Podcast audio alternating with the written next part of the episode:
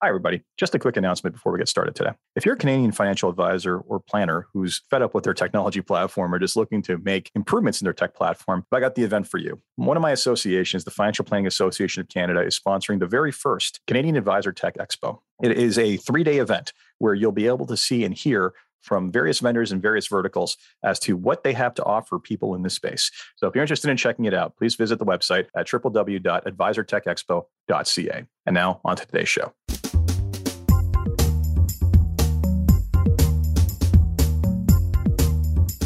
Hello and welcome to FinTech Impact. I'm your host, Jason Pereira. Today I show you a Brandon Chapman, founder of Advisor Flow. Advisor Flow is a tool that helps advisors learn more about their clients and onboard them and acquire vital information in order to basically service them faster and better. And with that, here's my interview with Brandon. Brandon, thanks for taking the time. Thanks for having me, Jason. Always uh, appreciate your episodes, and it's uh, it's a pleasure to be participating today. Well, uh, we I had a last minute cancellation, and you were gracious enough to make yourself available, so I sincerely appreciate it. So, Brandon Chapman of AdvisorFlow, tell us about AdvisorFlow. Thanks, Jason. AdvisorFlow, uh, we incorporated last year. It was a project that I only I was working on three years ago because I was so frustrated with using PDF and Word documents to gather facts about my clients and my own practice. And then during the pandemic, it appeared every other advisor realized that pen and paper was efficient, inefficient. I'm going to say if they still think it's sufficient, you can point them my, my way for a conversation. So, uh, okay, so fair enough. So you're digitizing advisor onboarding, which is a subject near and dear to my heart because, quite honestly, PDFs. You know, I don't know.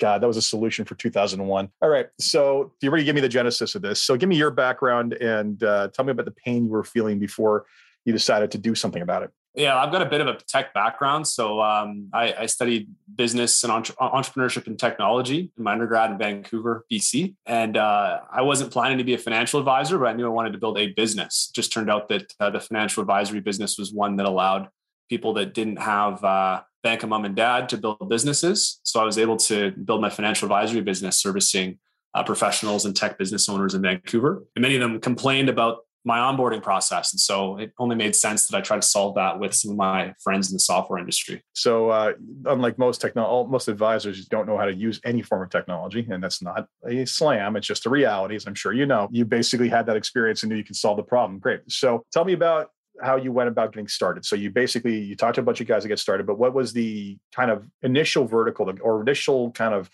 piece of information you were going after because frankly when we talk about financial advice and and the amount of information we need that can be incredibly extensive. Everything from banking information to wills, powers of attorney, statements, expenditure data. Like my list is not short. I make no apologies for it because, frankly, I want to understand my client, but you can't boil the ocean. So, where did you start? Yeah, so the, the paper chase is the toughest part of the financial advisory planning process. And so, if you can make that process seamless, it's going to encourage the odds that a prospect becomes a client. So for me, I really wanted to digitize my initial questionnaire. So that was the first step. So that those first set of questions that I want every prospect that I engage with to answer before I engage with them. And so by me being able to digitize that introductory survey, that really helps allow me to filter through people who weren't interested in working with me versus those that were keen and ready to go. So that was the first the first iteration, and that was what we digitized first. Makes a lot of sense. I mean, um, if you really want to see who's ready to work with you, put an obstacle in front of them. Too much. A lot of times, the business is designed around removing frictions for clients to work with us easier, but that also makes them that also means non-committal people get involved right and whether that be charging up front for planning or whether that be giving them a lengthy list and saying i'll work with you once you get me this information oh man like creating that obstacle like if, if they if they're to basically take the time to fill out a lengthy questionnaire and do all the work you need to onboard them then they're clearly committed as opposed to someone who's just kicking tires and has no interest and that's going to save i mean i'm getting i'm guessing that just adopting that philosophy has saved you all kinds of times and following time and following up with people who weren't really interested in the first place but just said they were for sure. Yeah. Like we, uh, during the pandemic, I grew my financial advisory business 30%, while we also grew advisor flow by much more than that from a user base and a paid user base. And I think the big reason for that was because I had good process embedded in my practice. And that's mm-hmm. why I think advisory firms and advisors need to think very deeply about what their process is and which parts of the process they can digitize to make it more seamless for the client, for them as the advisor, and then, of course, the advisory firm as a whole, if they've got other uh, chosen technologies already in the stack. So, okay, starting from zero, because there's a lot to go after. So you went after just the standard. Here's my fill fill these these fields, right? I need this information. But you've already started working. And, and for the record, let me go back a step. You're still very new. Like when did you launch this exactly again? Uh, it was a it was a beta back three years ago, and then we incorporated uh, summer 2020. Yeah. So again, you're a little over a year old, which you know in human years means you're babbling and maybe saying your first words. But in, in tech speak, it means you're in market and you're finding product market fit, which is great. But in particular, so you've already started looking at integrations. What have you done to date? Yeah. So uh, our first integration, once we had baseline questions lined up that we had commitment from many advisors that this set of questions was what they wanted. Our next piece was let's build integration into the platform. And so Flinks, who's out of Montreal, they were our first integration partner. We were the first uh, wealth tech platform to build an operational aggregation function for advisors. And really the idea is was we wanted to give advisors the ability to have a Mint-like experience with the advisor embedded. Because Mint did a great job of providing aggregation for consumers. But then what's next? Are they selling you a credit card or a mortgage? There's no human interaction. I think that's a big problem. A lot of consumer yep. has is that they don't embed a quality independent advisor. But there's two sides of this. First off, the Mint story. I mean, Intuit bought that thing and let it die in the vine. Like, I, you know, talk about being so far ahead of your time and, and almost becoming like the Kleenex version or the name, name brand of data aggregation. Like they were first, they were there, and they're still their market share is still enormous. Yet meanwhile, like what ads for conversion to credit cards or and you know ads for you know Intuit to use your tax program as tax software, man, like talk about a wasted opportunity there and how that could have been used to empower advisors. But and I'm going to, and as for your second statement about the lack of the human independent advisor on the side of that, let, us just let's just be frank. I talk to a lot of people in technology, especially those who've never been in the business, who basically want to of servicing clients, especially those uh, when they're in the valley. It's a different story altogether. And their entire opinion is, why would anyone use a human? Like this is the end conclusion. We're just never going to use humans for anything, right? And meanwhile, humans are proving that's not the case, right? Like robo advisors have not taken every dollar from uh, from advisors. So you're kind of looking, for lack of a better term, you're you're more of a believer in the bionic advisor, half human, half machine. Totally. I think humans are fantastic at asking good questions, at building authentic relationships, keeping people accountable to their goals. If a robot's emailing you to do something, it's very easy to ignore it. But if it's a human that you know is going to call you next or see you at the dinner, dinner party, there's a much higher chance you're going to do that thing. And I think that we saw a lot of the venture capital dollars flow into well Wealthsimple or Wealthsimple equivalents back in 2017, 2018. Many of those early investors are now putting their money into wealth tech and advisor facing tech because it's clear that people with money want a human that they like and trust. Yeah, not only that, I mean, the other piece of it is a simple fact that there's a certain type of human being who's okay with turning over their entire lives to a machine. Not a lot of us are fully comfortable with the autopilot setting on on a Tesla just yet, and it's going to take a while before we get there. But no, I do, while I do believe in driverless cars, driverless financial planning is one I'm not fully willing to to believe in just yet especially as our industry evolves and focuses more on you know kind of coaching and the stuff that really kind of gets them across the finish line. All right so that's what you've done to date. You're still very young. Let's talk about ambition. Where do you see this going? Like what what is kind of the grand plan that you can share with us without giving away the farm? I'm a big believer in collaboration and i'm not a believer in disruption when it comes to this industry. I actually think that technology that integrates existing incumbents that have good relationships and have provided good value to advisors, to clients, and to the overall community. The, those folks should be integrated into any tech solution. And so that's what we've really been focused on is how do we build solid relationships with those who already have good relationships with advisors and clients? And how do we integrate our technology into systems that they actually like on a go forward basis? So we're going to continue to build integrations into systems that have that same belief in that open architecture and that inherent support for the advisor and client experience. I find that some firms in Canada are making decisions to be more of a closed environment.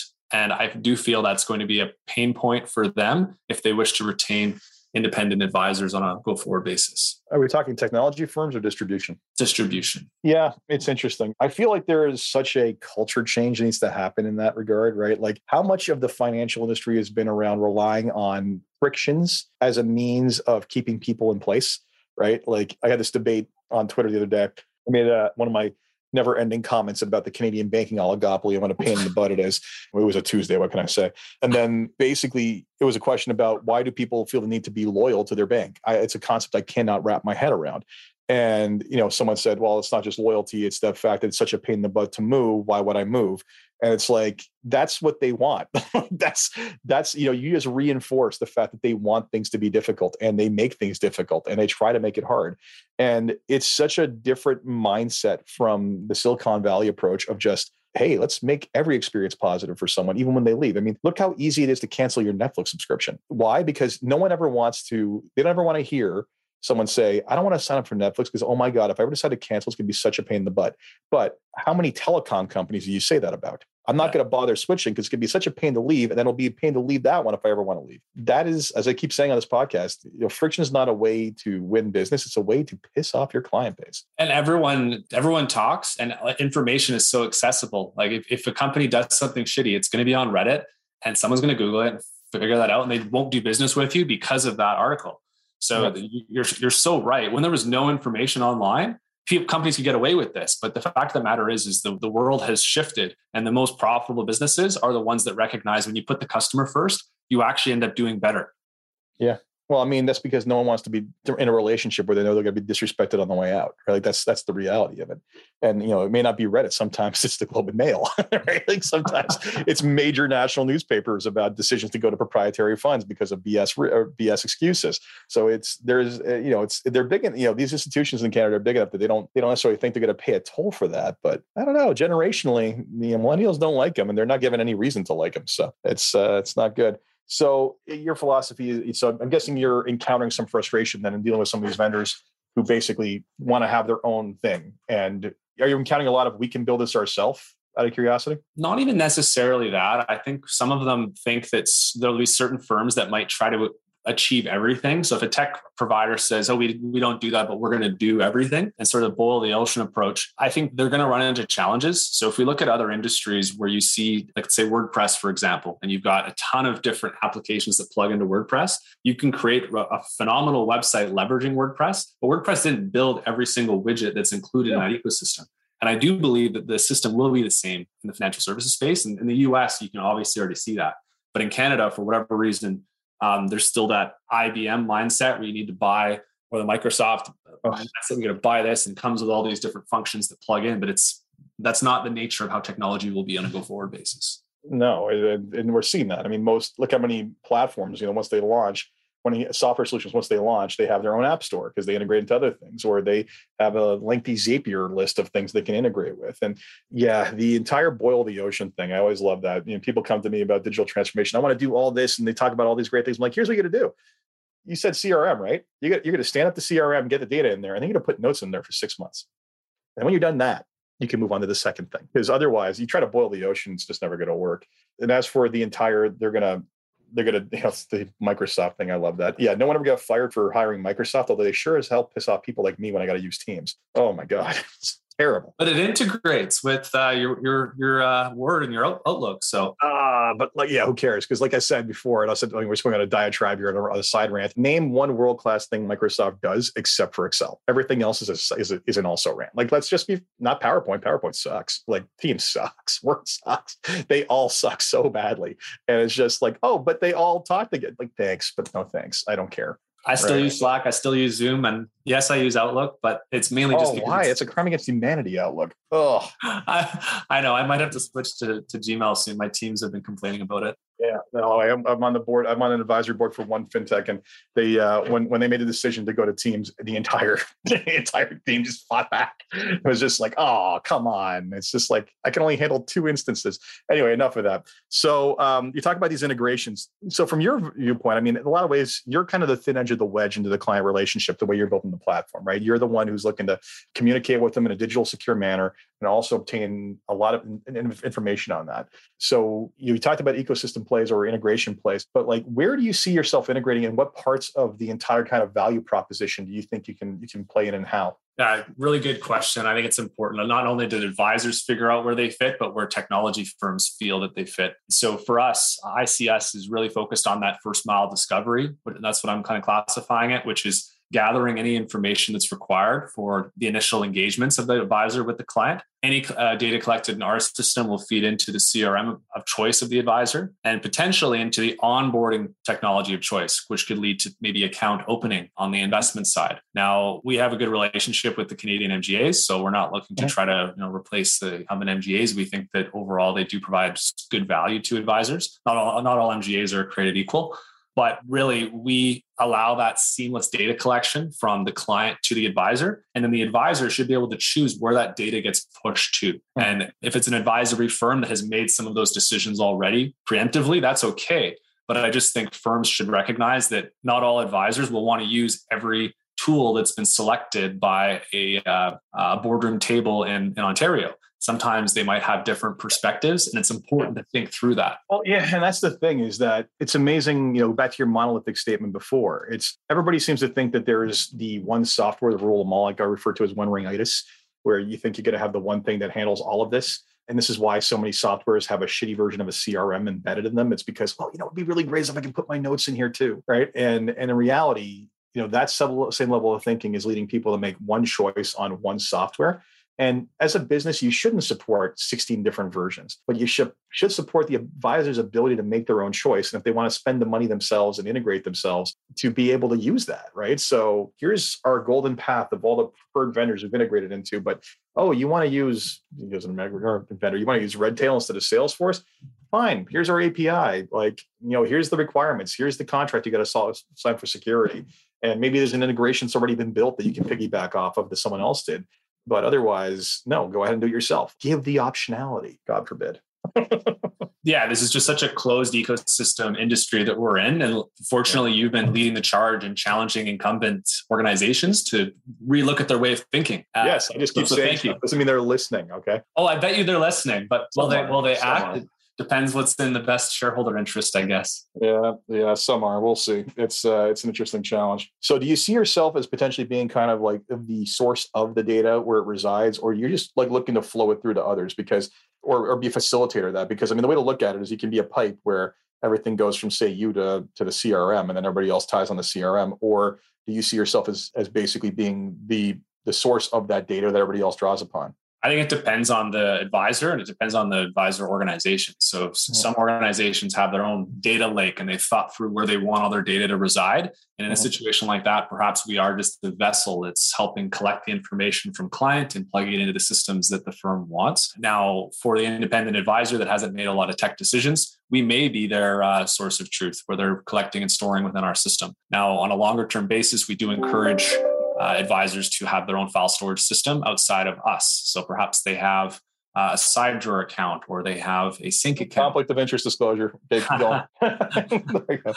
uh, which, whichever they, they choose. And I, I think that it, the, the, data collection doesn't necessarily need to be the same as the uh, data repository, but every advisor and every advisory firm will make those decisions themselves over time. Yeah, and that's when you know I think it's important you recognize I think you've recognized your value in there in terms of teaming up with firms that do document storage, right? Like it's it's a separate, unique value proposition that, frankly, the most important thing as a fintech you can know, especially early on in life, is what you are and what you're not. And not only that, but what you are is, found some product market fit because this problem happens all the time. I talk to a bunch of ambitious fintechs, and year one, they're like, "We're going to be all of this," and then I'm like, "Okay, sure you are." Then come back in year two, and it's like, "So we've decided we're going to be this." It's like, "Okay, great, now you've matured." But I always wonder to myself, and I always when I when I talk to younger groups, I'm like, listen, this is going to be a very costly experiment to figure out who you are in life. So maybe you just think this through a little bit more and figure out what the actual true value prop of this is, and nail that. And I think I think you've stayed true to that from our conversation since we started. So I'm glad you you haven't gone down many rabbit holes. I mean, the one integration that you did go down, I wouldn't say it was a rabbit hole, but it's a different smart one. Is is you did integrate with Flinks.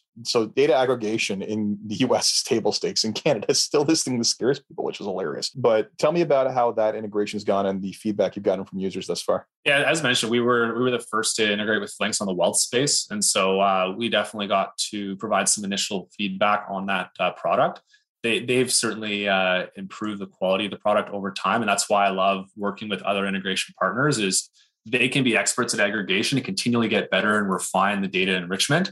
And we can provide input along with any other financial services firms or tech firms that are working with them. So overall, it's been a great relationship. I think they're uh, forward thinking, and I like the fact that they're Canadian. Not sure how the national bank investment will influence the way in which they build out their product, but uh, they seem to be very focused on open architecture, and providing good quality data for the advisors, the consumers, and ultimately making financial transactions easier based on good quality data. So so far it's been it's been very positive. So before we wrap up, there's three questions I ask everybody, as I'm sure you're familiar with. So this is the test if you've ever thought about how you would answer them yourself. First question is if you had one wish for something to change in your company or the industry as a whole, what would it be? Yeah, one thing if I could have something change in the industry, I think we just need more guys like you out there that are challenging the status quo. So um, I do my best in my own little world to try to encourage advisors to embed technology and own the experience that they offer. But yeah, my one wish is that we need more people like you that more are challenging status quo. Not sure this country can handle more of me. anyway, and another number of people just screamed out "no" at the same time as you said that. Okay, so thanks, Cheryl. most part. Checks in the mail. All right, second question: What's been the biggest challenge you've encountered in getting the company to where it is today? honestly patience so um, like I'm, I'm, a if i see a problem i want to fix it right away but this industry it, it requires a lot of relationship building a lot of uh, building trust and a lot of following through on promises which we've done and that has helped us. But a lot of times especially in tech business if you're not making money early enough you make a deal with the devil which might impact the decisions that you'll make oh. afterwards. And so luckily we haven't had to do that but it's just required a lot of patience no doubt. Uh, and also, I'd say too, like it's, I mean, you're in technology, you understand patience when it comes to actually building stuff and doing it right takes time. And early on, I was infamous for saying, this isn't, this doesn't look like a hard problem to me. And they just like the developers would just start like ripping their hair out. Like, what do you mean it's not a hard problem? I've got a little bit more realistic in terms of timeline expectations now. And then the last question for you is what excites you the most about what it is you're working on and keeps you getting out of bed in the morning to keep on fighting the good fight? Well, feedback from advisors is always really exciting. So anytime an advisor wants to jump on a call with me, I don't care if they're just a small advisor or a larger firm. That's what gets me out of bed in the morning because advisors who I used to provide my Excel document to that are now using Advisor Flow and have provided input all the way along to get to where we are. That's pretty exciting to me because it's allowed the platform to continue to get better. And so I guess the short answer to your question is a call with an advisor always excites me because it means that I'm on the right track. And we have continually enhanced the platform based on feedback we've received from the community. Excellent. Well, Brandon, thank you so much for uh, taking the time today. I appreciate it. And I encourage anyone who can look to look at what it is you've done. And uh, yeah, we chat relatively frequently. So be sure to stay in touch. Thanks for having us on, Jason. Keep up the great work. So that was today's episode of FinTech Impact. I hope you enjoyed that. And as always, if you enjoyed this podcast, please review on Apple Podcasts, Stitcher, SoundCloud, or wherever it is you get your podcasts. And Until next time, take care.